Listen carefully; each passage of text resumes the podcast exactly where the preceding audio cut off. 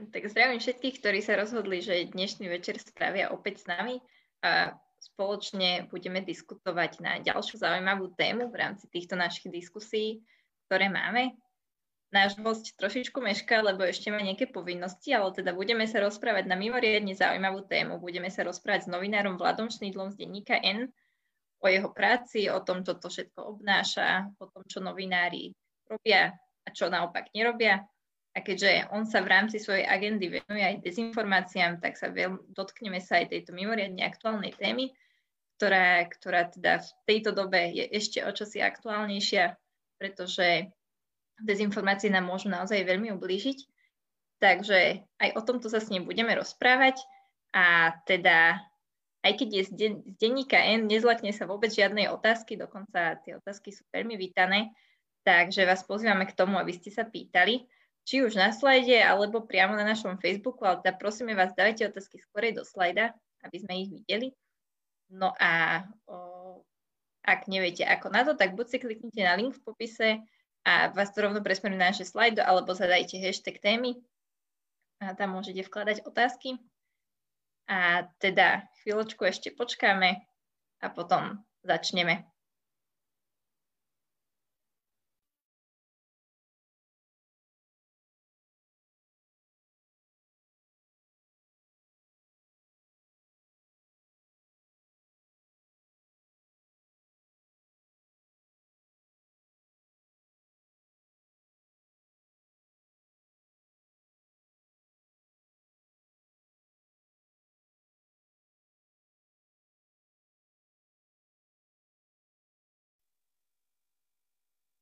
Takže možno pre tých, čo sa pripojili neskôr, vitajte, tešíme sa, že, že nás pozeráte. Dneska sa budeme rozprávať o novinárčine, o, o tom, čo robia novinári, nerobia. Našim hostom bude Vlado Šnidl z denníka N, ktorý sa nám určite o chvíľočku predstaví, ale bude chvíľoč, chvíľku meškať, pretože mal ešte nejaké povinnosti, ale teda každú chvíľu by sa mal k nám pripojiť. Zatiaľ vás pozývam k tomu, aby ste si premysleli na ňo nejaké otázky a prosím, dajte nám ich do slajda, aby sme vedeli, o, čo by ste sa ho chceli opýtať, čo vás zaujíma. Môže to byť naozaj čokoľvek ohľadom jeho práce, o, venuje sa dezinformáciám, o, hoaxom, nejakým vojenským nákupom a doprave. Toto je jeho agenda, ktorý sa venuje v rámci denníka N a teda pôsobí už dlhšie ako novinár. Predtým pôsobil v denníku SME a v hospodárskych novinách. Takže máme, má naozaj bohatú kariéru, máme sa na čo tešiť. A teda nezlakne sa žiadnej otázky, takže pokojne sa pýtajte a on vám určite rád odpovie. No a chcela by som ešte využiť tento priestor, že pokiaľ nestihnete pozrieť alebo chceli by ste si ešte vypočuť nejaké z našich iných tém, ktoré sme už mali, nájdete ich aj na Spotify, naš, v podcastovej aplikácii pod Trnavka podcasty, tam si môžete vypočuť témy, keby ste chceli. Ja vidím, že náš host sa už pripája, takže vítam v tejto našej diskusii Vlada Šnídla. Dobrý večer. Dobrý večer, ďakujem pekne za pozvanie. My sme veľmi radi, že ste ho prijali a teším sa. Ja osobne a verím tomu, že aj naši diváci sa už tešia na túto diskusiu. Ja som vás iba tak trošku predstavila, povedal som, že pracujete v denníku N, ale nech sa páči, predstavte sa nám ešte vy.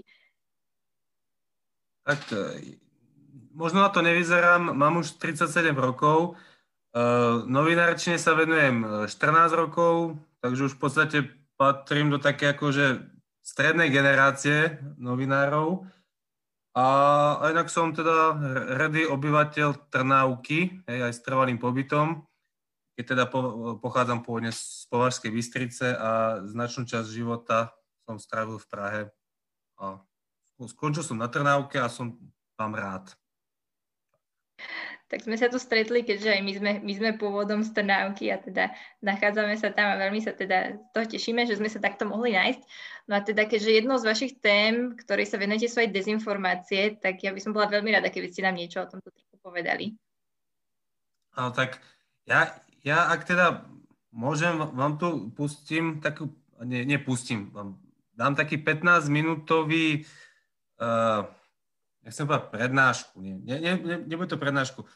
Budem vám ukazovať také, Andrej Danko by povedal vizuálne pomôcky, že nejakých pár typov, ako sa zorientovať na sociálnych sieťach. hej, lebo to je taká trošičku moje, moje, moje know-how, tomu sa venujem, uh, tomu sa venujem už niekoľko rokov, takže ja iba veľmi, keď už to pozeráte, možno sa vám bude, budú hodiť nejaké, nejaké typy, lebo ja práve uh, okrem iného uh, mávam také rôzne webináre s, so študentami aj s učiteľmi, respektíve s každým, kto má, kto má záujem.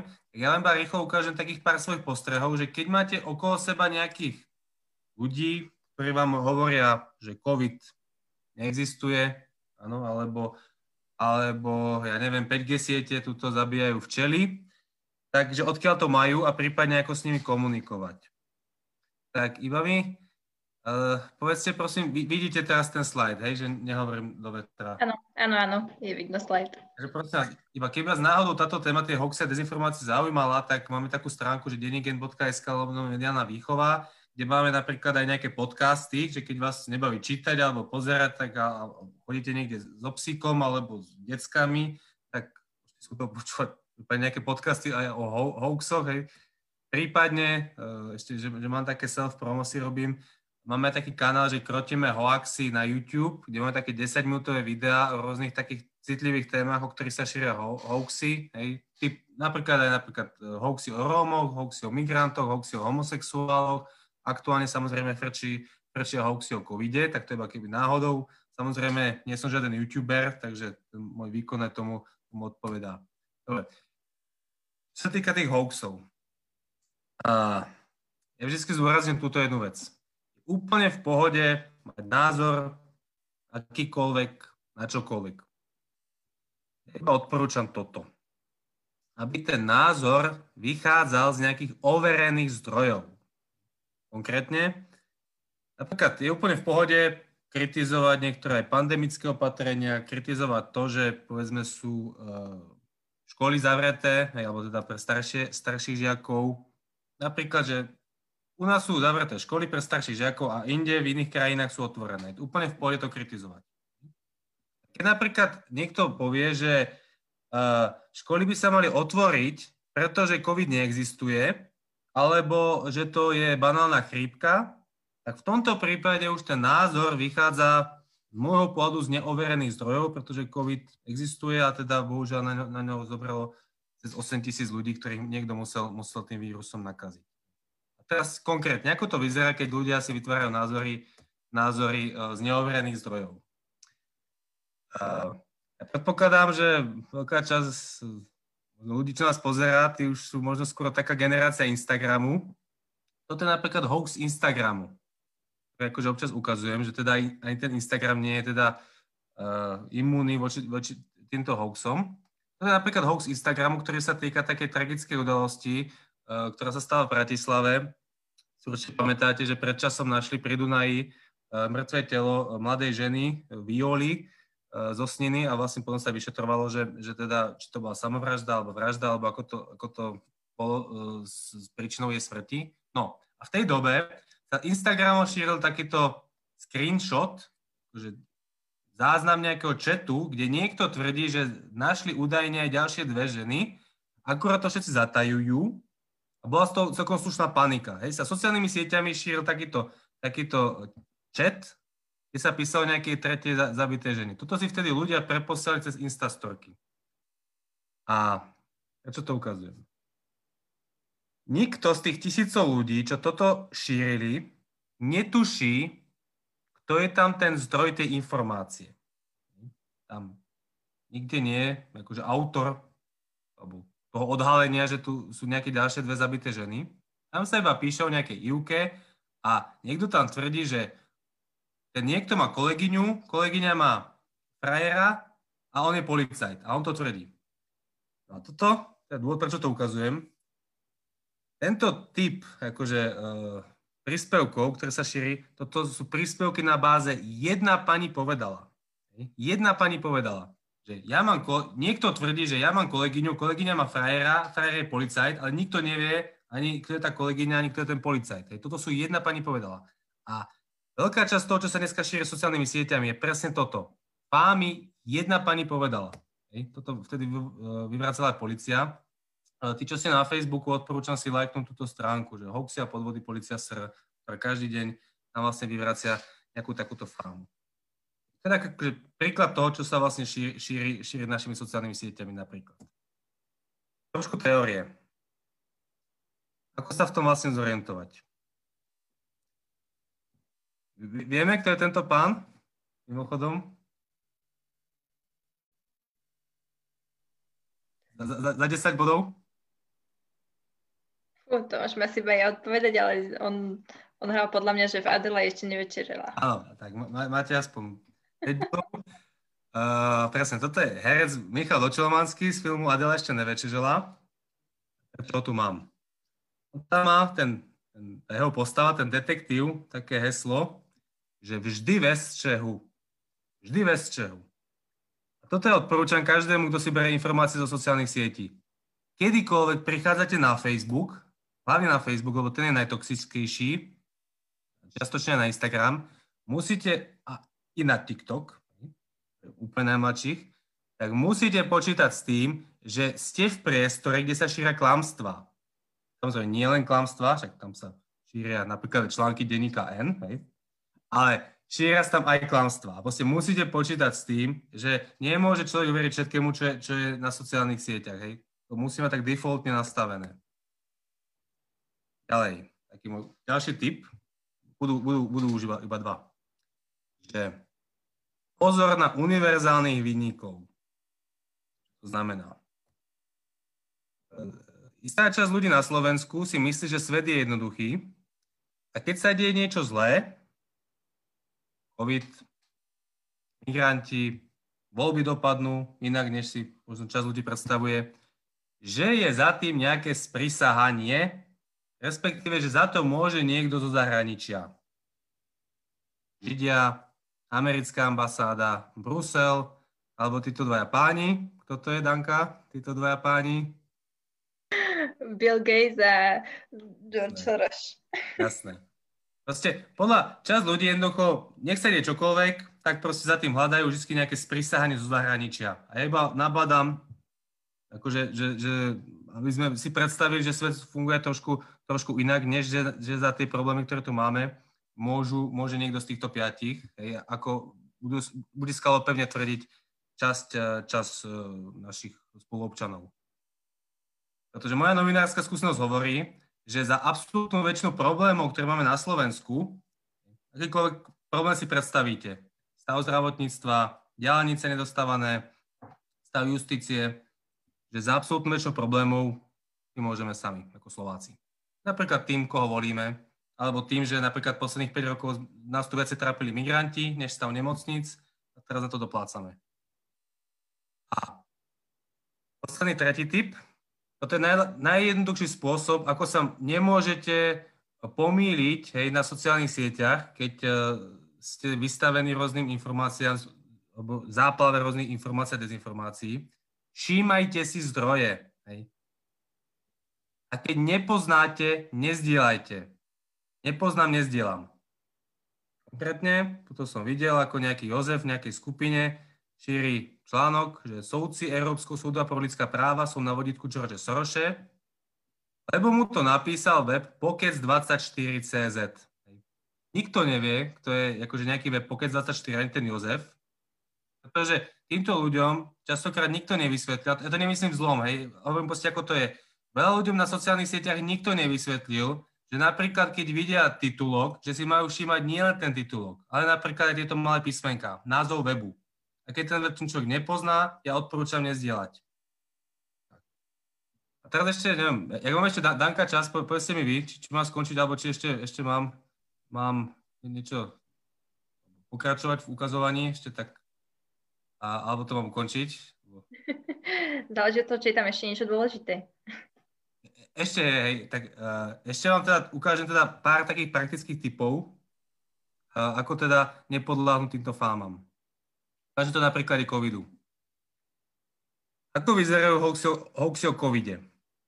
To je taký typický príbeh hoaxu, ktorý sa šíri v posledných mesiacoch, alebo sa šíril v posledných mesiacoch. Určite ste počuli, ako niekto vám, alebo ste možno čítali nejaké názory, že ten COVID je vymyslený, že celé to zmanipulované. Častokrát je to postavené na, takýchto historkách. To je nejaká pani Ružena z Piešťan, napríklad dala status, že bola na pohrebe v Piešťanoch, tety svojej nevesty, ktorú v piatok 29. augusta zobrali do nemocnice, pretože mal cirhózu. A tú cirhózu bohužiaľ zomrela. Do úmrtného listu jej napísali COVID. Dôkaz, ľudia, čo zomierajú na iné choroby, píšu im COVID. Odhalila pani Ružena. Toto vtedy, vtedy vyvracala policia. Oni vtedy overovali, že e, vtedy tam teda nemali žiadnu takú pacientku v tých, v tých Piešťanoch. 29. augusta nebol piatok. A tá pointa zase. Pani Rúžena dá status. Za 15 hodín to má 1800 zdieľaní. Nikto nepozná pani Rúženu, ale proste zdieľajú to ako, že, pani Rúžena odhalila po pamäti. No, takže zase, keď nepoznám, nezdielam. Hej. Toto ideálne a ako aby človek, hlavne keď ide o zdravie, mal na pamäti, že, že príbehy jedna pani povedala alebo jeden pán povedal, nie sú najlepšie zdroje úplne teda prejdem úplne k takej pointe, že keď máme vo svojom okolí ľudí, ktorí sú v tom akože objektívne stratení, pretože nikto neupozorňoval na toto, že nemus, nemu, nem, aby neverili úplne všetkomu, čo tam vidia. Takže čo s tým? Uh, to vyzerá akože informačný svet na Facebooku. Že uh, keď uh, scrollujeme obrazovku, tak uh, tak na nás vyskakujú takéto články. To sú dva konkrétne články, ktoré sa týkajú vlastne tej istej udalosti. E, protestov za slušné Slovensko, ktoré e, nasledovali po vražde Jana Kuciaka a Martiny Kušnírovej. To je článok, ktorý hovorí, že čo bolo v tých uliciach, že tisíc, nie je nám to jedno, odkázali politikom tisíce nespokojných ľudí. Tento článok hovorí, že to, čo bolo v tých uliciach, to je zase zo zahraničia organizovaný štátny prevrat. Hej? To si zase zo zahraničia niečo zle nám tu organizujú. A teraz, ten Facebook urobil to, že či vy zdieľate tento článok alebo tento článok, on vyzerá rovnako. Vždy je tam fotka, titulok. A je dobré si uvedomiť, že tie články nemusia byť rovnaké. Že je dobré všimnúť si práve tieto malé písmenka. Napríklad toto je článok denníka SME, keď ho človek otvorí, tak má tam autora a nájde tam vydavateľa. Toto je článok z webu, ktorý sa volá Aeronet. Web Aeronet je anonymný. Keby si ho niekto rozklikol, tak zistí, že ho podpisuje nejaký, ja si dovolím povedať, podvodníček, ktorý sa podpisuje pod skratkou vedúci kolotoča. Úplne bez randy. Tuto si ľudia na Facebooku bežne preposielajú články podpísané vedúcim kolotoča. Pretože im nenapadne, akože si ten článok rozkliknúť a pozrieť sa, či má autora. Veľa ľudí totiž tie články vidí takto. Oni vidia iba titulok. A pokiaľ vedúci kolotoča dokáže urobiť lepší titulok, a on to dokáže, lebo keď si hráte s nejakými sprisahaniami, tak to je zrušujúcejšie než, než realita, tak on vyhráva. Jeho ľudia budú zdieľať. To nemusí byť iba o politike alebo o, o protestoch. Takisto téma zdravie. Toto je článok, ktorý nabáda ľudí, aby nezanedbávali prevenciu. Pretože pretože uh, konkrétne v tomto prípade, že na rakovinu hrubého čreva ročne zomrie 1700 Slovákov. Tento článok im hovorí, že rakovina sa dá vyliečiť nejakým ovocím, ktoré akurát pred nami všetci schovávajú. Zase, čo s tým? Čo, čo s tým? Malé písmenka. Hej. Toto treba ako, ako mať na pamäti, všímať si malé písmenka, či ten web poznáte. A keď ho nepoznáte, tak buď ho nezdieľajte, alebo robia takú jednoduchú vec, že si ho rozkliknem. Pozriem si, či ten web má vydavateľa. Toto je strašne dôležité. Každé štandardné médium, vrátane bulváru, má firmu, ktorá je zodpovedná za ten obsah. Hej. Vďaka tomu si nemôže dovoliť napísať akúkoľvek po česky ptákovinu, pretože niekto za to zodpovedný. A je to vždycky uvedené dole na tej hlavnej stránke. Vždy dole na tej homepage je tzv. tiráž, kde je napísané akože meno firmy, ktorá to zodpovedá. Takže napríklad tuto mám denník SME, otvorím si, vidím vydávateľ firma Petit Press a ja si vlastne na pár kliknutí viem zistiť, kto za, za tým webom stojí a kto pre ňo píše. Samozrejme, keď si niekto myslí, že za médiami sú Židia alebo americká ambasáda, tak to rozprávať nebudem, hej, ale myslím, my čo sme tu a čo nás zaujímajú fakty, O každom z tých webov hej, štandardných vy si viete za pár kliknutí zistiť, čo za ním stojí. Tu mám nejaký web bádateľ, hej, ktorý prišiel s, to, s tým zistením o tom, o tom ovoci. Rozkliknem si ho, čo tam vidím? Nič. Kontaktný formulár. Anonymný web. Odporúčam, keď tam je iba nejaký kontaktný formulár, alebo tam nie je nič, je to anonymný web a odporúčam, odporúčam uh, brať to s rezervou. A to isté ale treba, akože má na pamäti, keď si človek niečo googli. Pretože napríklad, keď som už pri te, ešte pri tej medicíne, existuje taká fáma, že sa môžete prekysliť z jedla. Že proste vás boli hlava, alebo, alebo máte depresie a niekto vám bude hovoriť, že e, je to tým, že ste sa prekyslili z jedla. Takže čo robí človek? Hodí to do Google. To, v tomto prípade si moc nepomôže. Som si to hodil do Google na prvom mieste mi vyšiel nejaký odkaz, že áno, prekyslenie je spôsobené predovšetkým konzumáciou kyselotvorných potravín a nápojov. Potom mi ale vyšlo, že je to mýtus. Prekyslenie z jedla, hej. Samozrejme, prekyslenie existuje, ale nie prekyslenie z jedla. Čo s tým? To isté. Malé písmenka. Toto prvé je web nejaký penoxal.sk. Predajca výživových doplnkov. Toto je web denníka SME. Ja odporúčam v tomto prípade opäť veriť denníku SME. V mojom prípade konkurenčnému denníku SME. Úplne, úplne, úplne posledná vec. Keď máte okolo seba, alebo keď máte, keď máte v, v okolí, v triede, možno aj v rodine niekoho, kto, ktorého máte pocit, že verí nejakým nepravdám, čo s tým? Bude vám hovoriť, neviem čo, 5G siete zabíjajú vtákov. Eh, vy keď ste odborník na 5G siete alebo na elektrotechniku, tak sa kľudne môžete pustiť do debaty o tých 5G sieťach. Môžete mu vysvetliť, ako to je, ale častokrát tým sa ďaleko nedostanete, pretože málo kto sa rád nechá poučovať, alebo teda si nechá vysvetliť, že teda hovorí ne- nepravdy. Častokrát sa ten človek ako ešte viac oprený a ešte viac just, just uh, sa bude držať uh, tej svojej verzie. Pretože málo kto si akože uzná chybu. Takže. Takže môžete skúsiť sa baviť o tej samotnej téme, alebo môžete skúsiť toto. No, kde si to čítal? Zaujímavé o tých 5G sieťach alebo o tom covide. Kde si to čítal? Povedz mi to. Či ten človek aspoň vie, to čítal webe, ktorý má autora, kde je niekto podpísaný, alebo či to čítal vedúceho kolotoča. Dnes značná časť tých ľudí na sociálnych sieťach, pokiaľ by bola úprimná, vám na to povie toto. Ja som to niekde videl na Facebooku, na internete, možno do e-mailu mu to prišlo, ale on nevie. On nevie, či mu to napísal novinár, či to bol rozhovor s nejakým inžinierom, elektrotechnikom alebo uh, lekárom, ktorý lieči covidových pacientov, alebo či to bol iba nejaké video na YouTube, kde, kde bol nejaký iný lekár, ktorý v živote neliečil covidového pacienta, či to bol komentár na motrom koníku, to bol komentár pod, člá, pod nejakým článkom, či to bola jedna pani povedala, ten človek to nevie. On iba niečo videl, zapamätal si a nenápadlo mu uh, skúmať, čo je to ten zdroj. A vy keď máte možnosť sa s tým človekom baviť, hej, dávam tieto otázky, že, že kde si to čítal, tak vy nemusíte zmeniť jeho názor, ale môžete ho aspoň príjmeť k tomu, že on si to začne všímať.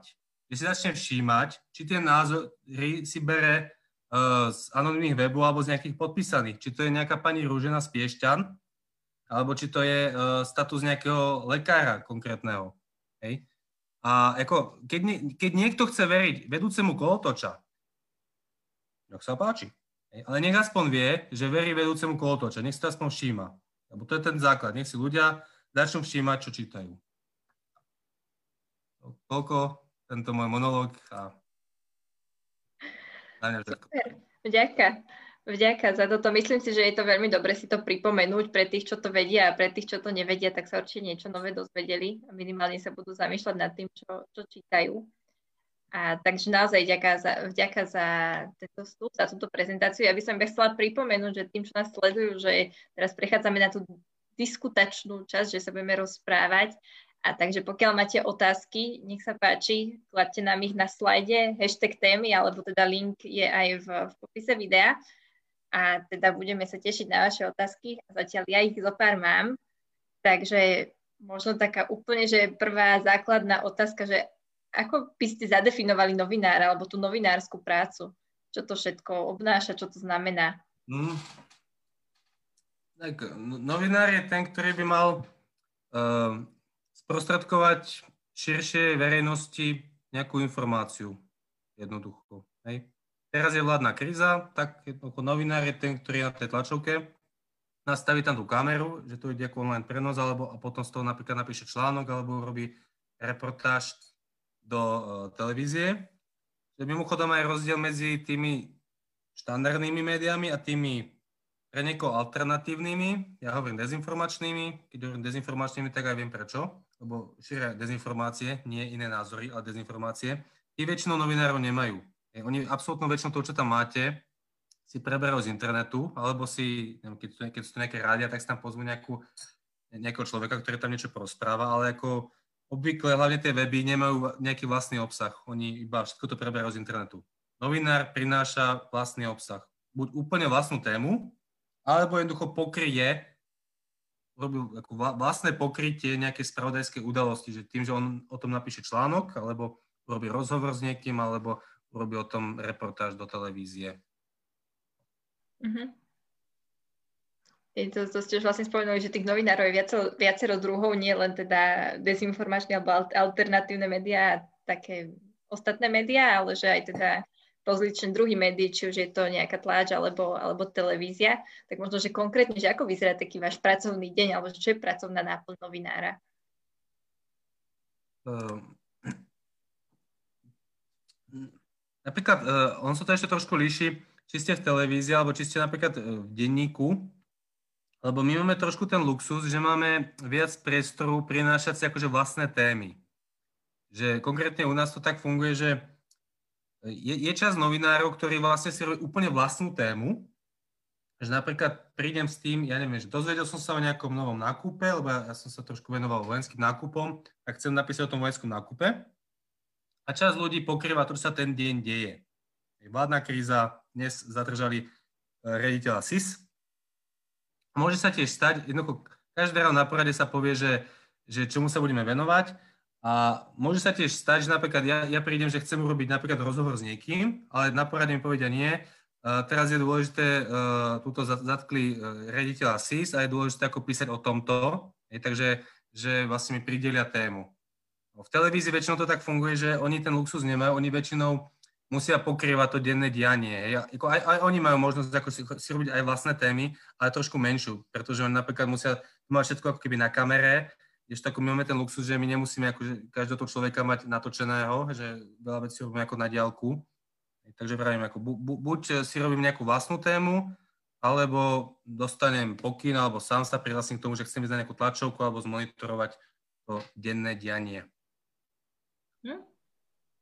Ďakujem. Máme tu rovno otázku, ktorá s tým súvisí, že jedna je tá, že ako, sa, ako teda novinár získava témy, to už jasne ste povedali, ale možno, že podľa čoho si vyberáte tie vlastné témy a potom to má druhú časť, že ako si ku ním zháňate vlastne informácie a tie podklady. Ono, uh, novinár sa musí čo najviac stretávať alebo čo najviac zoznamovať a komunikovať s rôznymi ľuďmi. To, je taký, ja, ja, napríklad, ja, ja nie som ako keby nejaký najväčší investigatívec, áno, to ako, sa porovnávať s, s, s inými, inými, ale ako keby tá moja novinárčina spočíva v tom, že ideálne čo najviac ľudí stretnúť, spoznať a potom s nimi akože udržiavať akože kontakty. Hej. A samozrejme, že ono potom aj závisí, že keď máte nejakú tému, ktorá vás baví a ktoré sa venujete, tak už tam potom možno viete, že čo, čo tam treba sledovať. No, tak, no, takže hovorím, ono to do značnej miery to je o tých, o, tých, o tých rokoch, že keď už sa neviem, roky venujete nejakej téme, tak, Povedzme, viete k tomu da- napísať niečo iné, než len nejakú banálna správa, že sa niečo stalo. Konkrétne ja sa napríklad venujem, alebo som sa venoval okrem, tým, okrem tých hoaxov, e, tým vojenským nákupom alebo železniciam. Je to taká téma, takže ako, môžete na pokračovanie, napríklad na pokračovanie sa na jeseň riešilo, kto bude jazdiť do Komárna z Bratislavy. Či to bude ten regiojet, alebo, alebo čo to bude jednoducho vtedy oslovať rôznych ľudí, pýtať sa ich, čo by bolo lepšie, hej, výhody, nevýhody.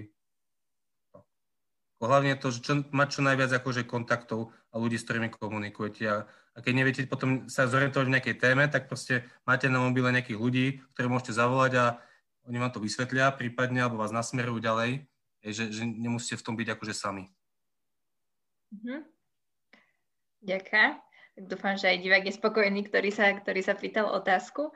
A mňa by tak zaujímalo, že teda áno, že poznáte veľa ľudí, tá práca je dosť taká rozmanitá a že teda hovorí sa niekedy aj o, teda o novinárskej etike. A že teda mm-hmm. spomínali sme aj tých novinárov, nenovinárov už trošku. Takže že čo to vlastne znamená tá novinárska etika, alebo že čo, čím by sa mali novinári riadiť pri svojej práci? Tak e, v každom prípade je to banálne, ale tak mali by ste písať pravdu.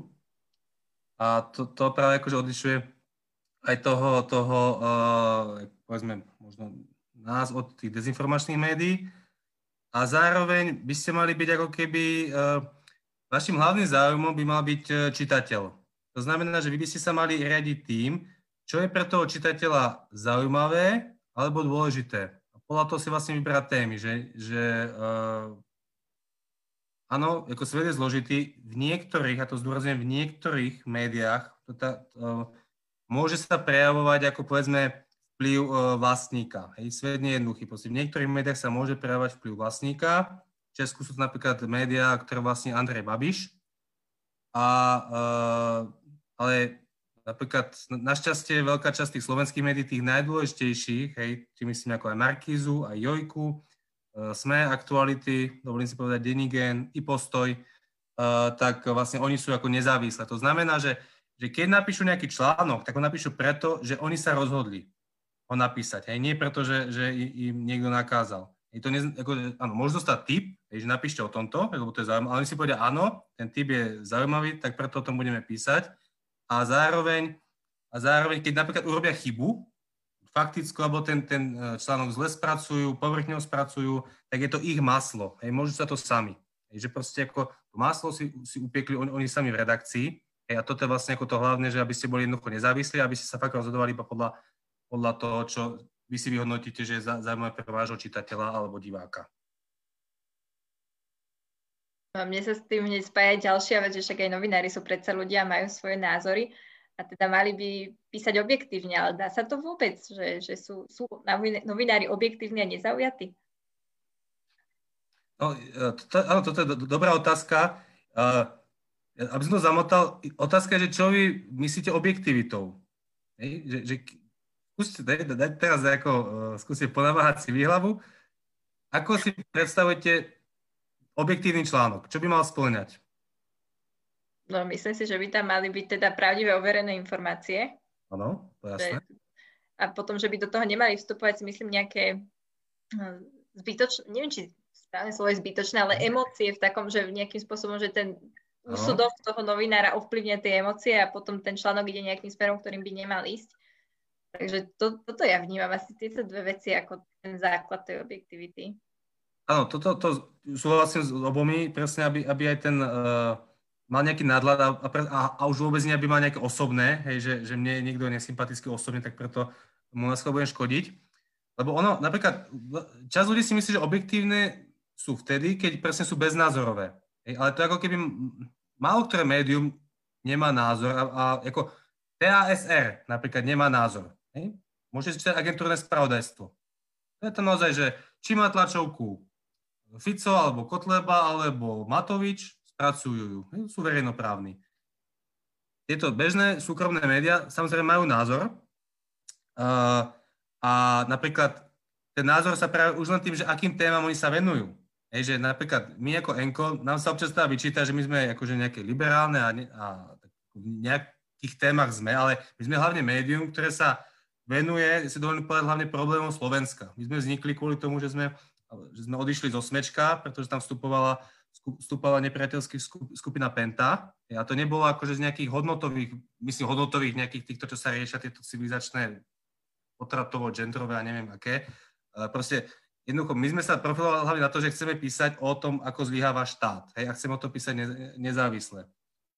Takže ako keby ten váš názor sa prejavil už len tým, že aké témy dávate do popredia.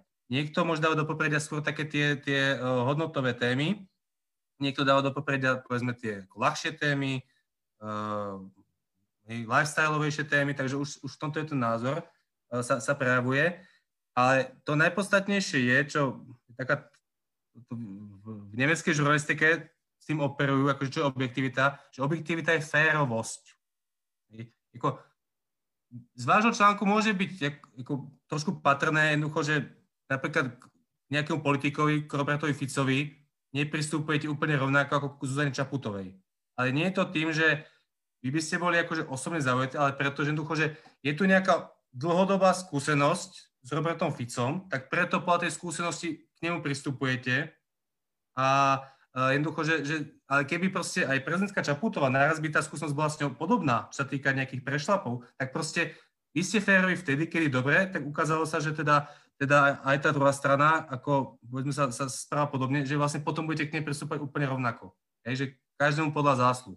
Ale keď proste u niekoho tie zásluhy sú, sú iné než u druhého, tak aj ten váš, ako to spracovanie alebo prístup k tomu politikovi samozrejme bude, bude akože závisí od toho. Uh-huh. To mám takú jednu otázku na slade, sa nás pýtajú, že či môže byť novinár hocikto, lebo mne to tak úplne neznie podľa tohto, čo hovoríte, že asi to nemôže robiť úplne ktokoľvek. Ono samozrejme nemáte žiadne ako oficiálnu registráciu, áno, že niektoré médiá sú, sú oficiálne uh, registrované na ministerstve kultúry, ale napríklad no, Martin Daňo sa vydával za novinára, môjho pohľadu on nebol novinár, presne z toho dôvodu, že on si do tých uh, svojich e, videí prenášal svoje vlastné osobné názory až osobné problémy. Takže on má proste osobný problém s nejakými, povedzme, ľuďmi a uh, využíva tú kameru, aby tých ľudí ako hej, dehonestoval alebo urážal a podobne. Preto z môjho pohľadu nebol novinár. Ale napríklad, čo sa týka sociálnych sietí, tak tam naozaj uh, môže byť, neviem či práve novinár, ale minimálne publicista, naozaj každý. Aj každý môže vyrábať videá, e, robiť statusy, robiť si instastorky a ja, ja každého pozbudzujem. Hej, keď máte napríklad vy e, nejakú tému, o ktorú sa zaujímate, ekologickú tému, že máte pocit, že treba upozorniť na to, že, že vedľa vás je nejaká zanesená vodná nádrž, alebo máte okolo seba nejaký zaujímavý príbeh, ktorý si myslíte, že takého človeka by bolo treba do, do, do popredia, tak ja každého pozbudzujem, že neviem, točte si videá, uh, píšte statusy, hej, že, že čím viac nejakého civilizovanejšieho obsahu bude na tých sociálnych sieťach, tým lepšie. Hej. Len teda nešírte hoaxy. Hej, že to treba asi veľmi zvážiť, že čo, čo tam človek na tej sociálnej siete dá, aj keď už ide vyjadriť ten svoj názor, tak asi, asi tiež si premyslieť, či je to pravda alebo nie. Alebo na čom sa to zakladá, ten jeho názor, tak ako sme, ako sme už spomínali. A takú otázku, že, že dotýka sa vás nejakým spôsobom pri vašej práci, že názor spoločnosti, alebo čo si napríklad myslia politici, keďže s politikmi prichádzate do kontaktu, alebo s takými nejakými, začala by som to verejne známymi osobami, dotýka vás, sa vás to a vašej práce? Čo si oni myslia? Akože, ako oni, oni uh, čo, čo oni hovoria o novinároch, alebo v akom... Hey, čo, čo oni hovoria o novinároch, alebo že povedia vám niekto, že váš článok sa mi nepáčil, alebo že teda ano. píšete hlúposti. Tak to, je, to je presne súvisí s tým, jak som, jak som hovoril, že pokiaľ to nie je pre čitateľa dôležité, čo nejaký politik hovorí o nás, tak, uh, tak my by sme nemali riešiť sami seba na stránkach vlastného média. Hej? Áno, keď, keď sú tu už nejaké ako vyložené polopravdy, tak my sa k tomu akože vyjadrujeme, alebo nejaké úplne fakt už teda zásadné útoky, ale to, že jednoducho, neviem, my napíšeme článok, nejaké zistenie a samozrejme klasická reakcia politika, alebo teda niektorých politikov je, že nebude sa vyjadrovať k tej téme, k tej kauze, ale hneď vyštartuje, že a vy kopete za politika B, hej? Že, a čas ľudí im to verí, že má také klasické jednoduché myslenie, že keď e, novinár napíše o politikovi A, tak automaticky musí byť, e, musí kopať za politika B. No tak to, keď ten politik takto reaguje, tak my si ho vypočujeme, ale, ale nebudeme ako rozoberať na tých stránkach, pretože to je medzi nami a nima, nemá, nie, nie, nie je to zaujímavé pre čitateľa. Ale čo teda sa trošku zmenilo vplyvom Facebooku, že novinári sa stávajú oveľa vďačnejšími terčami. Že uh, časť ľudí na Facebooku prepadlo dojmu, že novinári sú ich nepriatelia a z môjho pohľadu častokrát tomu dojmu prepadli na základe toho, čo si prečítali na Facebooku. Nie na, na základe toho, že by sledovali stránky toho média a povedzme by videli, že to médium, neviem čo, tam niekomu poškodilo, alebo, alebo uh, šíri nejakú americkú propagandu, čo sa tiež po Facebooku vypisuje. Oni jednoducho k tomu názoru došli preto, lebo to stokrát ide na Facebooku. Takže dneska tí médiá majú veľa nepriateľov a v extrémnom prípade sa bohužiaľ stáva až to, a to poviem proste kľudne otvorene, že o kom je reč. Napríklad niektorí konkrétni politici vrátane, alebo e, zvlášť v tomto je preborník Luboš Blaha, ten vyloženie osobne, osobne, akože sa snaží poštvať svojich fanúšikov na konkrétnych novinárov, ktorí napríklad e, píšu o kauzach Smeru. A pre mňa bol taký úplne vrchol, kedy on z môjho pohľadu e, prekonal aj sám seba, keď e, moju kolegyňu Moniku Todovú spojil s vraždou Milana Lučanského, teda nie sa, samovraždou, no teraz by sa niekto chytil, to samovraždou alebo, alebo smrťou Milana Lučanského. On dá proste na, na, na, na, na Facebook akože túto fotku, že zabili na generála, dali tam proste fotku mojej kolegyni a v podstate nahúckal, nahúckal uh, ten, ten Facebookový ľud na tých novinárov. A, no, a to sa nedieje u nás, to sa, to sa deje aj v Česku, že napríklad zase v Česku bol iný príbeh, kedy nejaká novinárka prišla za Tomiom Okamurom, hej, to je taký ten český antisystémový politik, niečo sa ho pýtala na, na, nejakú, na nejaký tragický prípad, v ktorom boli migranti a no, a jemu nejak si povedal, že to využije, takže dal na Facebook fotku tej novinárky a v podstate dal taký status, že a táto, to si dovolila niečo na mňa.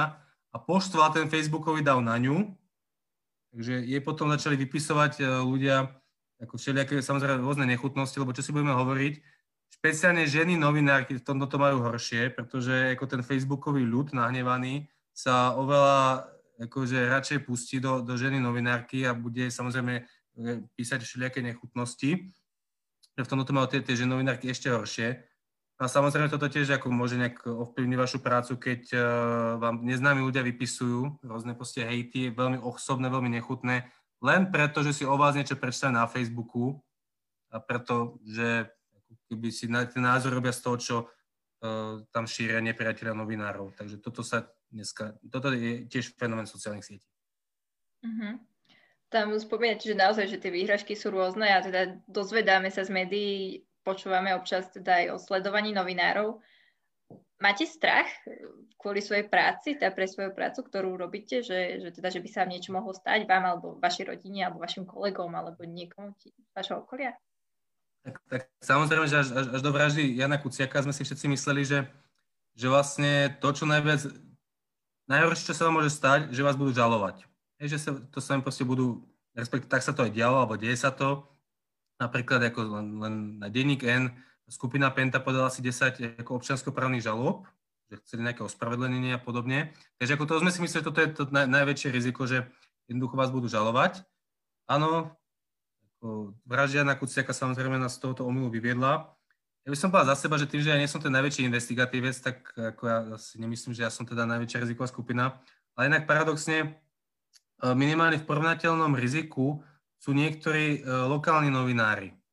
Lebo všeobecnosti na Slovensku trošku problém s lokálnymi médiami, že málo ktoré lokálne médium sa venuje aj skutočne reálnym problémom e, toho, toho, toho kraja alebo toho, toho okresu, že by tam napríklad kontrolovali tých lo, lokálnych politikov ale keď, je, keď sa nájdú takíto novinári lokálni, ktorí toto robia, že píšu o tom, ako miestny starosta tam predáva divne pozemky, o takýchto lokálnych kauzách, tak tí častokrát uh, riskujú minimálne toľko, čo tí najväčší investigatívni novinári, pretože oni riskujú to, že je tam proste nejaký miestny, miestny blbec, uh, hej, respektíve, že píšu o ľudí, uh, ktorí akože ich môžu ľahko stretnúť na ulici, hej, všetci ich poznajú na, na tom meste a už sa tu tiež stalo, že takýmto lokálnym novinárom niekto podpalil auto Takže, takže uh, nezávislí lokálni novinári, tí, tí, toto je, to sú akože z môjho pohľadu akože veľkí borci, hej, ktorí sa venujú takým kauzám, o ani nevieme, lebo to sú také lokálne kauzy, ale keď chcete byť nezávislý lokálny novinár, tak uh, naozaj tam, tam ako môžete stretnúť všelijakých, všelijakých individuá. Uh-huh.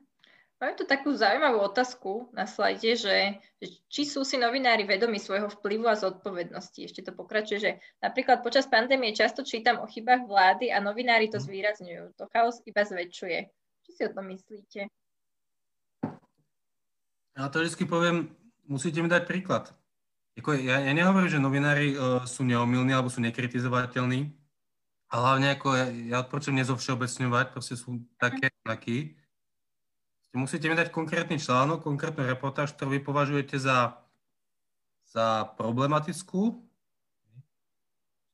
Všeobecne, neviem, no ja si myslím, že zvlášť počas tej pandémie, kde médiá fungujú ako také huby overených informácií. Že tam, tam nikde, no, no, kde, kde inde, ako nájdete toľko rozhovorov s lekármi, s vedcami, hej. A teraz sa ešte, neviem čo, juhoafrický mutant, hneď tu má, máte proste rozhovory s vedcami, s virologmi a oni ako, proste slúžia ako tie, hovorím, tie, tie huby, kde sa zbiehajú tie, tie overené informácie, lebo hlavne počas proste tej pandémie sa ukazuje, aké je dôležité, aby ľudia naozaj si robili informácie alebo vytvárali názory z toho, čo hovoria odborníci a nie, nie jedna pani povedala na Facebooku. No a, a samozrejme tak upozorňujú aj na, na, na chyby vlády. No. Či to niekedy, áno, vzniká dojem, že proste sú tie médiá až moc negatívne. Áno, to, to, to tak asi je, že že si to tak vyhodnotia, že teraz je dôležité upozorniť na nejakú chybu, než napísať nejaký neutrálny rozhovor. Áno, ako niekedy ten balans ako môže, môže chýbať. To pripúšťam. Mm-hmm. Na, na druhej strane, viete, no vlastne ľudí, ľudí, ľudí uh, dnes, keď, keď je vládna kríza, by to bolo ako úplne UFO, keby ste mali na titulnej stránke napríklad uh, článok o fotbale. Hej, keď, eh, keď vlastne ľudia riešia politiku, alebo keď, keď uh, bol ohlásené, že skončí minister zdravotníctva, tak hold, musíte písať to, čo je teraz aktuálne a teda z vášho pohľadu teraz spoločensky najdôležitejšie. Hej, a otázka ministra zdravotníctva samozrejme je teraz témou číslo jedna popri obvinení šéfa tajnej služby hej, za, za, za dnešný deň. Uh-huh. Oboje sú vlastne môžu byť negatívne správy v, v istom zmysle. Uh-huh. Ja si myslím, že to súvisí aj s tým, čo sme už hovorili, že ako tí novinári píšu, že, že, že novinár nie je beznázorový, ale že teda mal by byť férový, to, čo sme už spomínali, že, že možno aj toto sa v tej otázke odráža. Ale každopádne ďakujem za odpoveď. Mám tu takú, takú trochu, neviem, či odľahčenejšiu, ale asi, hej, otázku, že, že niekoho by zaujímal, tak konkrétne Juraj, a ten sa sem aj podpísal, že prečo ste sa stali novinárom a že prečo ste ním ešte stále vlastne, že prečo ste ním aj v dnešnej dobe. Uh-huh. Ehm, mňa bavila politika od, od mladosti, od 90. rokov. A neviem, no, ja som nevedel ani moc matematiku, teda, že som, mi nešla ani matematika, ani prírodné vedy, tak, tak som išiel, išiel na politológiu a hlavne, ma, ma, ma, mňa proste zaujímalo to, ja, mňa zaujímali vždy veci verejné. To, čo sa proste deje okolo nás časť ľudí si objektívne, si môže úplne legitimne povedať, že ich proste nezaujíma politika. Hej? Proste majú svojich starostí dosť. No, ja som ten typ, že ma politika zaujímala. A inak furt akože vidím e, v tej novinárčine zmysel. Akože naozaj, vy ako občan, keď sa stretnete s nejakým problémom, tak samozrejme, vďaka sociálnym sieťam vy už môžete, máte väčšie nástroje, čo s tým robiť. Idete vo vlaku, hej, dými lokomotíva, tak môžete to dať na zomri keď ste ako novinár, tak nad rámec toho vy môžete zdvihnúť telefón, volať uh, hovorcovi železníc, pýtať sa mu, ako to, že vám zhorela lokomotíva a písať o tom a, v podstate akože upozorňovať na, na tie problémy aj inak, než iba ako bežný občan. A veľa vecí, to, na Slovensku to tak fungovalo doteraz, že veľa vecí sa pohlo, až keď, o tom, až keď na to upozornili novinári. Konkrétne korupcia, ešte teda do týchto volieb alebo do, do nastupu uh, súčasnej vlády absolútna väčšina, v podstate skoro všetky korupčné kauzy, na ktoré si spomeniete. Kľudne, na akúkoľvek korupčnú kauzu si spomeniete, nastiekový tender, Bašternák, Kočner, diplomovky, a také srandičky ako kapitán Danko, hej, alebo tituly, ale teda výložky. Všetko toto vzniklo tak, že o tom ako prvý napísali novinári buď, že oni priamo na to prišli, alebo ich na to niekto upozornil, oni to overili a napísali. A tuto jednoducho až, až donedávna policia absolútnu väčšinu tých kauz e, nevyšetrovala. Kauza Bašternák, to je naj, najkrajší príbeh. Kauza Bašternák je o tom, že e, nejaký pán Bašternák to vyťahoval peniaze na daňových vrátkach a ľudia z finančnej správy, ktorí vlastne e, administrovali to vyplacenie tých, tých daňových vratiek, to videli, že to sú ako nejaké divné obchody. A to dávali tým policajtom že ti to do koša. Môžeme si klásť otázku a, a myslím, že teda tam odpoveď je jasná, či to nesúviselo s tým, že on obchodoval s Robertom Kaliňákom a prenajímal byt Robertovi Ficovi. Potom v roku 2016 na to upozorní novinárky, inak moje kolegyne z denníka N, aj vtedy e, dve novinárky z týždenníka Trend, vznikla z toho politická kauza a až potom to začala policia znovu vyšetrovať. A dnes pán Bašternák sedí a musel tie peniaze vrátiť. Alebo nie, niektoré z tých peňazí. Nebyť novinárov, môjho pohľadu to by sa asi, asi, asi nestalo. Takže ako keby toto je tá, i, jeden z tých zmyslov tej, tej, tej novinárskej práce. Na toto upozorňujem a niekedy naozaj vidíte, že sa tie veci pohnú.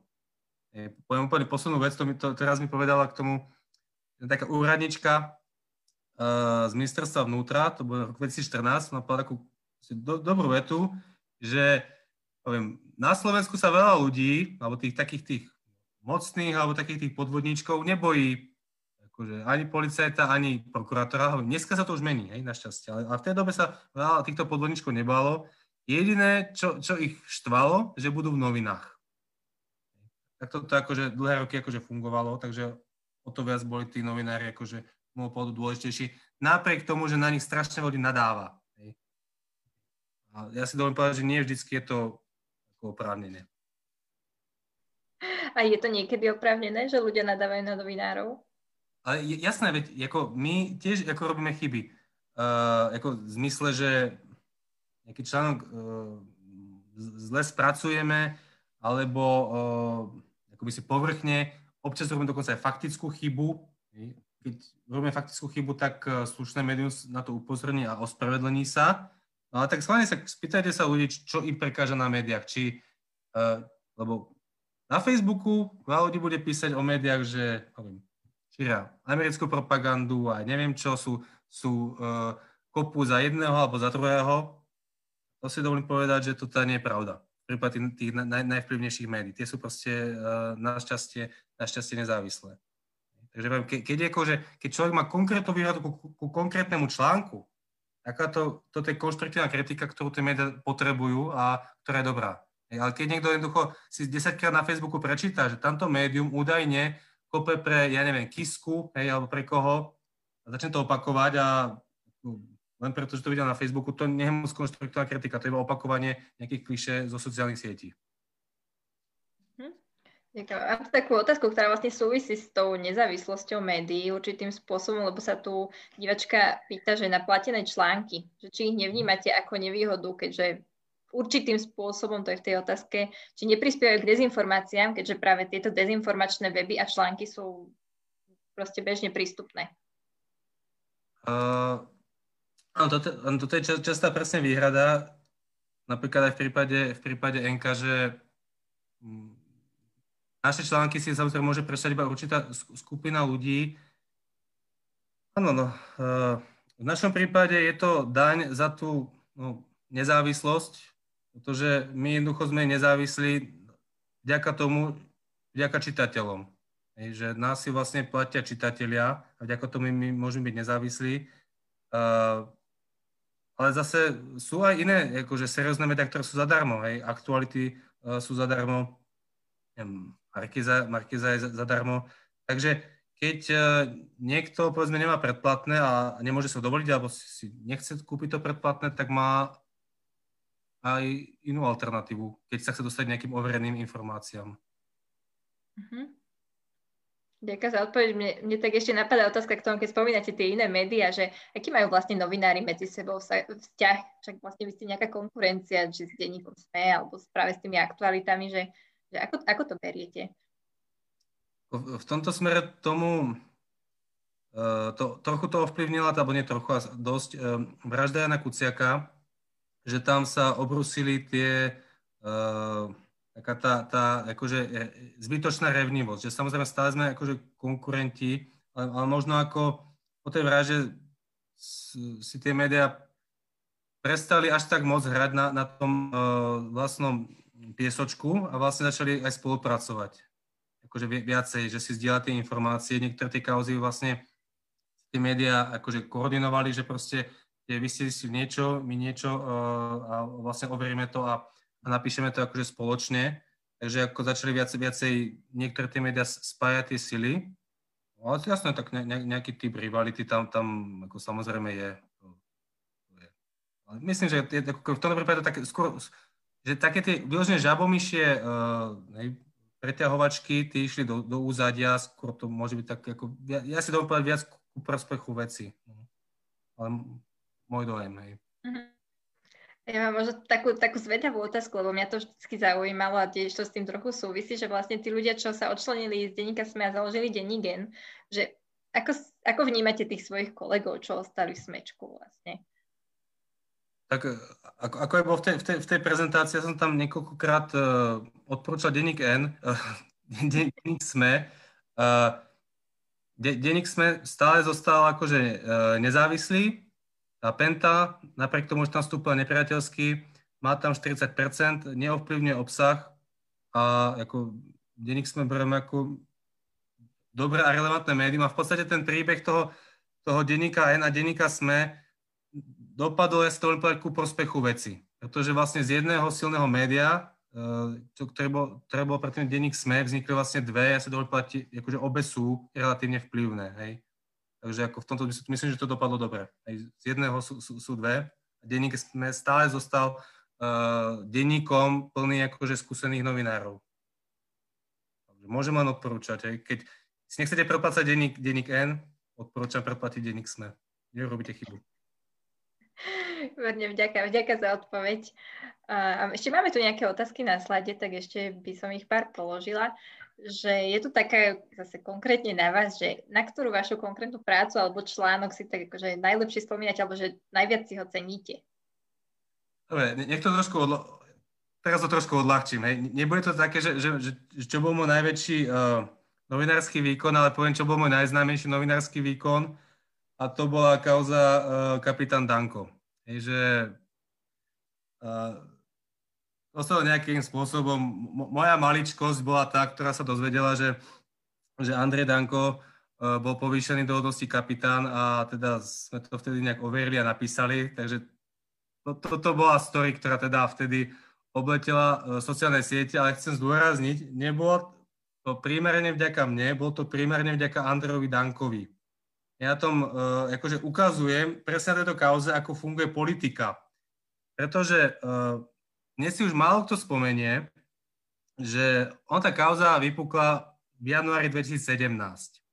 A dnes si už málo kto spomenie, že vtedy tam nešlo iba o Danka. My sme vtedy zistili, že jednak Andrej Danko bol povýšený do hodnosti kapitán, ministrom obrany za SNS a pár mesiacov predtým bol uh, i Robert Fico a niektorí uh, ministri vtedy končiacej uh, trojej Ficovej vlády povýšení do hodnosti plukovníkov.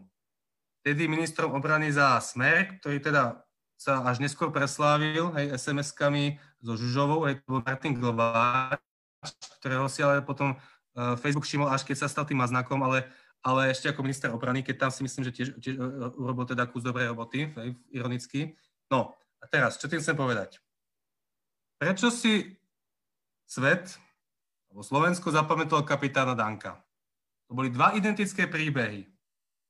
Robert Fico povýšený na plukovníka, ministrom za Smer, Andrej Danko povýšený na kapitána, ministrom za SNS. A ako funguje politika? Tam jednoducho e, pre politika je najhoršie, čo sa môže stať, keď sa zosmiešní. Dokonca ešte, ešte vie, vie, vie, horšie, keď si ľudia myslia, že, že kradne.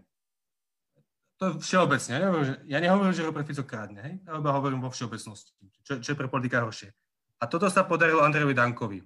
Hej? Tam totiž nešlo o to, iba o tú informáciu samotnú, ale ako sa on k tej informácie postavil. Hej. To, že on si vtedy zvolal, zvolal tlačovku a poboskal tam tie výložky. Toto, toto, toto v podstate rozhodlo o budúcnosti politické Andrea Danka. On sa stal hitom sociálnych sietí, hej, kvôli tomu, kvôli tejto jednej tlačovke. Hej. A zase, takto funguje bohužiaľ i politika. Jako, uh, Andrej Danko z môjho pohľadu v tej politike má za sebou oveľa viacej. Jeho nominanti e, stvárali neúplne akože pekné veci na ministerstve školstva pri rozdielovaní vedeckých stimulov, na ministerstve obrany, tam akože e, sa snažili robiť nejaké, nejaké nákupy za stovky miliónov a, a tiež, e, a tiež e, na pôdohospodárstve, to platobná agentúra, hej, to, čo sa dialo, to boli nominanti SNS, ale jemu politicky najviac uškodila kauza kapitán. Pretože tá nebola až tak závažná, ako bola smiešná. Takto bohužiaľ funguje politika, alebo bohudík, takto proste to funguje. No. Takže kauza kapitán. Ďakujem, no to myslím si, že viacerí si pospomínali teraz na, na tú štipnú tlačovku. Ja, ja som sa teda celkom dobre zabávala na, na tomto, takže vďaka. Ešte tu máme nejaké otázky, o, že tu sa niekto pýta, že na akú vysokú školu ste chodili a že ako by ste odporúčili študentom, ktorí chcú študovať mm. žurnalistiku. Ďakujem, ďakujem za tú otázku. Presne, toto je výborná otázka. To aj keď občas mám besedy v, v triedách, v školách, tak, takto, takto vždy sa pri tom pristavím. Uh, keď niekoho by zaujímala novinárčina, tak je nie nutné študovať žurnalistiku. V dnešnej dobe, ja si myslím, hej, áno, ak to, by to niekto pozeral z fakult žurnalistiky, nebudeme mať rád. Poviem, čo si myslím v dnešnej dobe ja si myslím, že e, vhodnejšie vzdelanie môže byť ekonomia alebo právo. Pretože napríklad ekonomických novinárov je dnes málo. A vy keď sa naučíte, e, alebo keď získate nejaké vzdelanie, že sa vyznáte v účtovných uzávierkách, e, bavia vás dane, bavia vás nejaké zákony ohľadom dôchodkov, tak vtedy ste možno lepšie pripravení na prácu v nejakom takom akože médiu, ktoré sa venuje týmto veciam, než keď máte vlastne všeobecnú žurnalistiku. Aspoň na, čo sa týka písanej, napríklad na televíznu, na televíznu prácu, možno tie fakulty žurnalistiky sú, sú vhodnejšie, lebo tam vás naučia aj, aj tú, tú, to, to, to televízne know-how, ale čo sa týka samotných vedomostí, ja teda skôr by som odporúčal zvážiť ekonómiu alebo aj to právo. A, a prečo zrovna ekonómia a právo? lebo máte už nejaké konkrétne znalosti, ktoré sú využiteľné uh, pri tej novinárskej práce. Ja viem, ekonomia rozumiete firmám, alebo mali by ste trošku rozumieť firmám alebo, tej ekonomike. Právo rozumiete uh, zákonom, môžete písať o justícii, hej, trošku budete poznať ten trestný poriadok, lebo veľa, veľa, veľa, veľa takých kaos sa točí okolo napríklad ústavného súdu, uh, alebo jednoducho, keď máte vyštudované právo, tak keď budete chodiť pokrývať nejaké, nejaké súdne prípady, tak to, na to budete lepšie pripravení. Ja, nehovorím, že žurnalistika je zlá, ale, ale uh, keď už nejaké vzdelanie, tak ja si myslím, že praktickejšie je, tá, je to právo alebo ekonomia, no a hlavne samozrejme najdôležitejšie je tá prax, hej, že, že ho, ako, čo sa to naučí ako v mnohých iných povolaniach až, až priamo ako v tej, v tej práci. No. Potom, pokiaľ by teda niekto nad tým uvažoval, tak iba chcem povedať, že Uh, novinárčina sa väčšinou ne, nerobí, pretože by človek na tom zbohatol. Ja, ja, ja, ne, ja, zase, ja nehovorím, že novinárčom sa nedá živiť, dá sa živiť, ale keď, keď niekto chce robiť hlavne akože prácu, uh, kde má čo naj, najlepší plat, hej, čo je absolútne legitímne, však potom on môže napríklad čas toho zárobku venovať na nejaké dobro, dobročinné účely, tak oveľa viacej si zarobí určite programátor, dokonca aj, aj šikovný remeselník. Takže Uh, ako ja, no, ako hovorím, tá novináča sa väčšinou nerobí, ne, nerobí väčšinou, pretože by človek na tom akože zbohatol, respektíve za tú istú hodinu prácu, hej, si, si v, iných, v iných profesiách človek zarobí, zarobí aj viacej. No, ale zase som, má, má to aj tie iné výhody, že sa môžete venovať té, témam, ktoré vás trápia napríklad aj ako občana. No, tie otázky, ja už som myslela, že už sa blížime ku koncu, ale teda blížime sa už ku koncu naozaj, ale sú tu ešte, ešte tri dokopy, tak ja dve spojím, že, lebo je tu otázka na tú konkrétnu prácu, že vlastne, že koľko ľudí sa podiela na spracovaní nejakého článku, aké sú ich úlohy a potom ešte je tu druhá otázka, že koľko času má vlastne novinár na spracovanie článku. Tak možno o tomto niečo. To je opäť veľmi individuálne. Keď pokrývate to, čo sa deje teraz, tak uh, na to máte pár desiatok minút, hej, aby ste spracovali, že napríklad minister zdravotníctva oznámil demisiu, i keď nie, je teraz ešte jasné, že teda kedy alebo za akých podmienok. Keď robíte nejaké ako vlastné veci, pôvodné veci, nejaká, to niekedy vám trvá aj dni. Keď uh, si to obeháte, niekedy musíte vycestovať niekde, úplne, je, to úplne, je to úplne individuálne. A v tomto zmysle to niekedy tak trošku, niekedy môže mať človek pocit, že to je neférové, že častokrát uh, nejaká vlastná pôvodná vec, ktorá si vyžiadala niekedy až desiatky hodín, je oveľa menej čítaná, než uh, keď v podstate iba spracujete uh, televíznu debatu, ktoré povede niečo zásadné. Lebo tak ľudí baví to akože aktuálne politické dianie, ale, ale zase ako novinári sú aj na to, aby mali nejaké vlastné témy, ktoré sú akože spoločensky dôležité. Tak, tak, je to úplne individuálne. Ešte tam bola vlastne tá druhá otázka, že koľko ľudí sa podiela, alebo aké sú ich úlohy na takom spracovaní článku, okrem toho novinára teda. Tak pokiaľ, sú to, pokiaľ to viac ľudí, tak je to väčšinou o tom, že každý tam uh, niečo do, dodá svoje. Že napríklad minister uh, oznámi, že uh, končí no a, a teraz ako teda novinári idú obvolávať hej, a zistovať rea- reakcie. Hej. Opozické koalície, neviem, ďalej, možno niekto zavolá nejakému politologovi alebo sociologovi a vlastne každý to, čo zistí, to proste si spíše ten svoj odstavec a potom sa to akože zlepí, zlepí dohromady. Takže takto to napríklad vyzerá, keď, keď, keď viacerí robia na nejakom článku, ale väčšinou na tom článku robíte vy sám, ale čo je dôležité, nikdy to nie je tak, že proste vy si iba vymyslíte nejakú tému, napíšete si ju a hneď si ju aj publikujete. Po vás to vždycky niekto číta. Hej? Buď to číta, už to číta editor, to je ten, čo vlastne kontroluje hlavne obsah. A uh, pokiaľ je to nejaká vyložená zásadná, výbušnejšia vec, tak to ešte kontroluje šéf-redaktor alebo, alebo viacej tých, uh, tých editorov, že, uh, že máte tam aj nejakú spätnú väzbu. Editor by mal byť ten akože skúsenejší, ktorý, uh, ktorý to, ako povedzme sa to dívať trošku inými očami a, a môže vám to aj vrátiť ten článok. V podstate v tých médiách sú také najčastejšie, keď sú hádky, tak väčšinou medzi autorom a editorom. Hej. Editor novinár si myslí, že odovzdal dokonalé veľdielo, ale editor mu povie, že nie, tuto uh, ešte chýba nejaká iná reakcia, alebo ten úvod by si mal začať úplne inak, aby bol údernejší. Novinár sa tomu občas bráni, pretože má pocit, že, že už tomu článku nič nechýba a takže ako niekedy to je takéto až ping-pong, že, že niekoľkokrát dostane, ako, no, až tak, že niekoľkokrát sa to nestane, ale, ale ako bežne sa stane, že editor povie, ešte tam niečo dopíš. No, takže ako keby nikdy to nie je tak, že by ten novinár si niečo napísal a hneď to vydal. Vždycky to po vás ešte niekto číta, takže je tam aj nejaká, nejaký ďalší, ďalšia kontrola. Hm, takže vlastne sa do toho, vždycky sa do toho zapájajú viacerí a teda nie je to iba ten jeden človek. Áno, tak, v tomto zmysle áno. Uh-huh. Mám tu teda posledné dve otázky na slajde, eh, že teda jedna je, že ako sa presadiť ako novinár?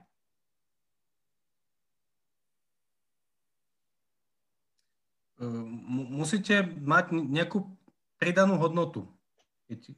A, a buď, že ste najlepšie zorientovaní v nejakej téme, ktorá je dôležitá, alebo že ste veľmi pracovití, alebo povedzme, uh, neviem, viete originálne písať, akože máte do, do, dobrý, uh, do, do, dobrý štýl, máte veľa kontaktov, musíte poviem, mať niečo iné, než nie, nie, niečo vlastné, tak, čo ako keby iní nemajú. No. Mm-hmm. Hej, no, to určite to k tomu patrí, k tej novinárskej práci a teda, že veľa ľudí má obľúbených novinárov práve kvôli tomu, ako píšu alebo o čom píšu a že ako pôsobia z tých článkov. No mám tu vlastne poslednú otázku, kde sa vraciam ako keby úplne na úvod, lebo je to otázka týkajúca sa konšpirácií. Uh-huh. Takže otázka znie, že či vidíte nejakú zmenu medzi konšpirátormi a hoaxermi, že pretože doba bola rýchla a veľa ich názorov od mikročipov a tak ďalej sa im rýchlo vyvrátilo. Je tam nejaká sebereflexia? Nie. Uh, táto konšpiračná scéna je veľmi flexibilná. Uh, oni, je, napríklad na jeseň takým mainstreamom v týchto kruhoch bolo, že COVID je banálna choroba, je to proste chrípka, všetko to je akože vymyslená, alebo vymyslená pandémia. Teraz je hitom, samozrejme, to už naozaj, to už fakt musí byť úplne exot, aby, aby spochybňoval závažnosť covidu, keď, keď e, to kolabujú nemocnice. No tak teraz je tam hitom, že áno, teda covid existuje, ale už dávno by mohlo byť po covide, keby sme tu všetci uh, konzumovali Ivermectin napríklad. Hej? Takže ako oni si jednoducho nájdú iba no, nový motív a ten človek, ktorý im verí, nerieši, že, že to isté médium mu 4 roka dozadu tvrdilo, že vlastne, že vlastne nie treba rúška a pozbudzovalo ich, aby išli čo najviac akože protestovať a roznašať tú chorobu a teraz im hovorí, že, že áno, je to choroba, ale, ale už dávno mohlo byť po nej, keby, keby sme jedli všetci Ivermectin. Takže ich, ich vplyv ako stále je, pretože ako keby majú na sociálnych sieťach akože publikum, ktoré chce, e, ktoré je defaultne nastavené, že chce veriť automaticky niečomu, čo je iné, než píšu ten, tie tzv. mainstreamové médiá. To znamená, že keď, keď mainstreamové médiá ako tvrdia, že COVID je choroba, tak oni defaultne budú tvrdiť, že, že nie je choroba. Aj keď, keď e, no, mainstreamové médiá sa venujú akože nejakej kauze, tak oni just budú hovoriť, že, že nie, nie je celé to vymyslené. Aj? Pretože časť ľudí defaultne chce veriť nejakej alternatíve a nerieši, nerieši hodnovernosť uh, tých alternatívnych informácií. Super, ďakujem. My sme už teda vyčerpali zoznam všetkých otázok, ktoré, ktoré sme mali na slajde od divákov. Ja im teda naozaj ďakujem, že sa toľko pýtali, že naozaj, naozaj to boli mnohé zaujímavé otázky a ešte aby sme nekončili tak negatívne o tých konšpirátoroch, ale teda nie, že negatívne, ale teda o konšpirátoroch, tak možno na záver takú nejakú, máte nejakú takú vtipnú historku alebo taký nejaký veselý zážitok, čo, čo sa vám stal v súvislosti s vašou prácou? Okrem teda výlože kapitána Danka, no.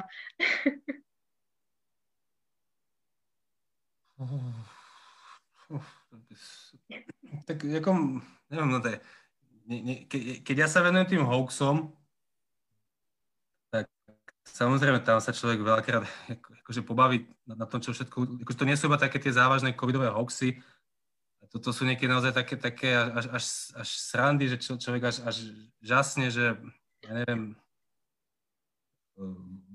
v lete bol taký hit, zase, že, že veľa ľudí chcelo strašne akože protestovať proti covidu, no tak sa šírili nejaké zábery uh, plné ulice niekde v Anglicku, že pozrite sa, uh, hej, stovky tisíc ľudí, ľudí teraz protestuje proti covidu, no a boli to neviem, futbaloví fanúšikovia, ktorí oslavovali víťazstvo v Lige majstrov 15 rokov dozadu.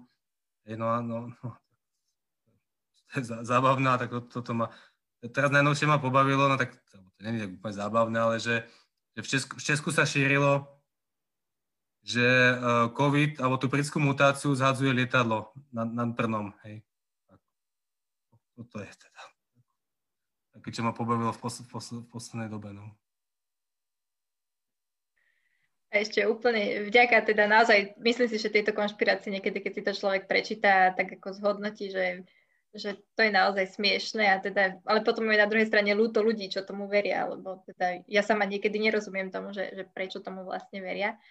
Ale teda chcela som sa opýtať ešte úplne, že záverečnú poslednú otázku, keďže novinári sú tak vlastne, povedala by som, že blízko spoločnosti alebo vnímajú spoločnosť ako takú a všetko, čo sa v nej deje a niektorí ľudia hovoria, že celé zle proste a že ideme, rútime sa do zahuby, tak ako to vnímate? Je to s nami také hrozné? Uh, tak samozrejme, táto pandémia, to je, to je niečo ako hrozné. To, to ne, alebo ne, neviem, aké, aké následky to zanechá. A napríklad, keď zostane u tej čiastkovej veci, a to sú tie dezinformácie a hoaxy, tak aby som to zobral z jedného konca, ja si napríklad myslím, že ten najväčší problém určite nie je v prípade ako mladých ľudí, ako tínedžerov. Je to Jednak aj tým, že oni sú na tých už možno trošku momentálne civilizovanejších sociálnych sieťach ako Instagram a, tých, a neviem, neviem, ako je TikTok na tom, ale minimálne Instagram je oveľa, oveľa viacej, viacej friendly. A, a že dnes je teda väčší problém skôr, čo sa týka týchto hoaxov a konšpirácií medzi dospelými, ktorí, hlavne takými, čo si myslia, že pojedli všetko múdro sveta a majú pocit, že všetkému rozumejú a že, že sú neomilní. Tak tí, tí tí si vás aj nevypočujú, lebo, lebo um, možno v médiách nikdy nepracovali, ale myslia si, že o médiách vedia viacej napríklad. Uh, takže napríklad mladá generácia, aj moje skúsenosti osobné sú s ňou akože dobré. Tak, nejaký no, nejaký pozitívny trend ja, ja, ja tam na, našťastie vidím. No. Ďakujem, tak to, to naozaj je potešujúca správa, že, že teda je tam nejaký pozitívny trend aj čo sa tohto týka. Takže naozaj veľká vďaka za to, že ste si našli čas a prišli ste do tejto, do tejto našej diskusie teda v takejto komornejšej zostave a teda online, ale naozaj vďaka veľmi, určite veľmi zaujímavé a veľmi obohacujúce. Povedal by som, že to je také nahliadnutie trošku e, do tej novinárskej práce za, za tie dvere pomyselné tých redakcií, že ako to, ako to vyzerá. Takže naozaj ďakujem, že ste prišli. Ďakujem našim divakom, že nás sledovali, aj ako som spomínala, za všetky otázky, ktoré ste dali. A teda vidíme sa s témami opäť budúci mesiac. Ešte nevieme, o čom to bude, ale určite to bude opäť zaujímavé. A teda, ak by ste mali chuť si pripomenúť tieto naše diskusie, tak ich nájdete buď na našom Facebooku, alebo na Spotify eh, Trnavka podcasty, tam si to môžete vypočuť, ak by ste náhodou chceli popri niečo iné robiť. Takže naozaj ešte raz veľká vďaka pánovi Šnidlovi, že prišiel k nám a prajem vám všetkým pekný večer ešte. Ja, ja ďakujem, moja radosť, dobre som si pokecal. ďakujem.